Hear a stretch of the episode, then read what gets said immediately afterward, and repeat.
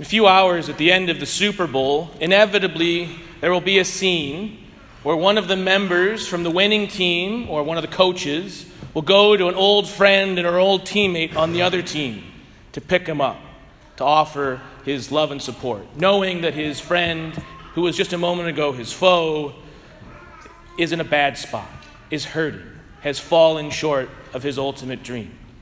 It's a beautiful image, really. It's quite dramatic, right? And it teaches us a wonderful lesson, especially about graciousness and victory, right? But I would like to focus today on the necessity and importance of taking the perspective of the one who is loved in his lowliness and brokenness and pain and suffering. In the first reading, we heard from the prophet Jeremiah Before I formed you in the womb, I knew you. Before you were born, I dedicated you a prophet to the nations, I appointed you. When we think about love, when we think about our mission in this world, it's easy to think about myself, me, number one, as the protagonist. But we are first and foremost recipients. It's easy to think in the relationship of myself as the lover, but we are first and foremost the beloved. God loves us first. God claims us first. God acts first in our story, in our life of salvation. Love never fails, St. Paul says in that second reading. Why? Because love became flesh in Jesus Christ, the second person of the Trinity. Love endured suffering and death and rose from the dead. Love never fails because love chooses us. So the love that we have is a gift, it's something that is given to us so that we can share it.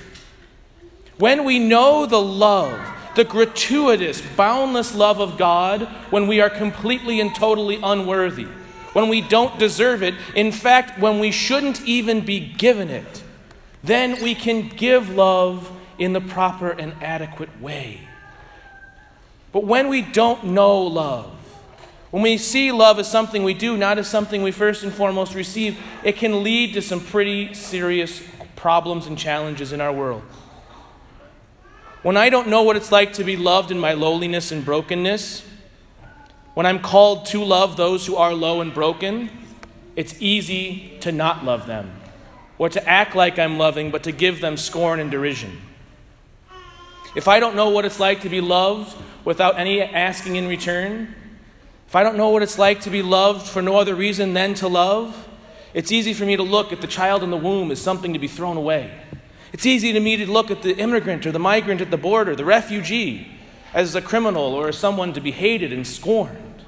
It's easy to look at the gifts that I have, the money that I have, as something for me first. But when I know the love of God in my lowliness, and I'm called and I encounter the lowly, I come from a place of lowliness so that God can come from his place of greatness and work through me and in me. The other thing that happens when we don't know love as someone who is low, someone who is undeserving, is that when we are challenged by love, as we saw in the gospel today, when we are called by love to the height of love, we scorn it, we kick it aside, we call it something other than love. Jesus, in one way, insults the people greatly. In those two stories he used from Elijah and Elisha, in times of great need in Israel, who are the ones to receive God's blessing, God's healing? Pagans.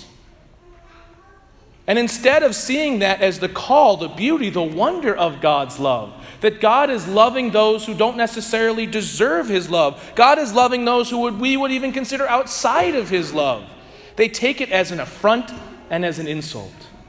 And how easy it is for us to confuse love for other things of the world when we don't see it as a gift, when we don't experience it in our lowliness, when we don't recognize that when God loves us, He's in fact sharing love with us and calling us to a life of love, which is everything, which in fact is very difficult. In St. Paul's wonderful exhortation, which we heard from his first letter to the Corinthians, love is patient, Love is kind, jealous, not pompous, not inflated. It bears, believes, hopes all things. None of those things are easy. In fact, they're incredibly hard. The love to which we are called isn't easy, it's not tame. In fact, it's incredibly difficult and ever countercultural.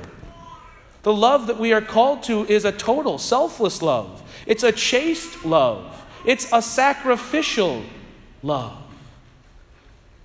Love never fails because love encompasses everything we do, but it always points to the one who sends us. Love is never about me, love is about God. I give because I have received. I'm able to love because God loved me in my mother's womb, because my mother and father taught me how to love, still teach me how to love, because my brothers and sisters still love me, because my friends love me through all of the strikes and gutters of college in my life. I am able to love. You are able to love because someone has loved you first. And so you need to go out. You need to receive that love from God. And every time we come to Mass, we receive the fullness of love, Jesus Christ Himself, in the Eucharist. And every time we go to confession, sinners, broken that we are, God's love abounds in His mercy. And even more so, every time we say thank you to someone who has shown us love, compassion, kindness, every time we are grateful to the person who has given us just a little bit more of what we could have asked or what we deserved, that puts us in that frame of mind that helps us recognize that someone is loving me, someone is teaching me how to love. And yes, God does that from the cross, and yes, God does that in the sacraments, but each and every day, in the little interactions, when we start to just say thank you and recognize the blessings of each and every day, we're able to love all the more. We, in many ways, especially financially in this country, have tremendous blessings. But we need to know God's love at the bottom. We need to know God's blessing when we don't deserve it. So that when we are on top, when we are in charge, when we have authority, when we can change the world, we do so sacrificially and lovingly. Our love images true love. Our love images the love that saved the world Jesus Christ on the cross. God reaches down today. He puts his hand out. He loves you in your darkest and most broken place. He offers you a hand up. Will you let him love you? Will you let him give you his healing kiss?